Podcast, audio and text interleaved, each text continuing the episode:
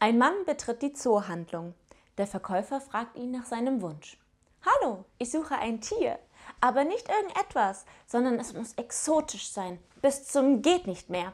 Etwas, wo alle neidisch werden, was kein anderer hat. Der Verkäufer lächelt und sagt, kommen Sie mal mit, ich glaube, ich habe da was. Er führt ihn in ein kleines separates Zimmer. Dort steht ein Käfig mit zwei Hühnern, die wie verrückt tanzen. Das sind die steppenden Hühner, Ginger und Fred. Der Mann ist hin und weg. Die muss ich haben. Die Hühner werden gekauft. Zu Hause angekommen, stellt er sie auf den Tisch.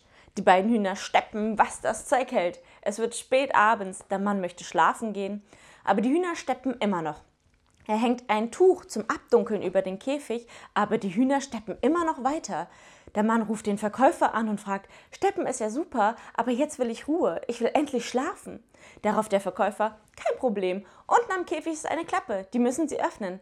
Dann ganz kräftig dort hineintreten und dann gehen die Teelichter aus.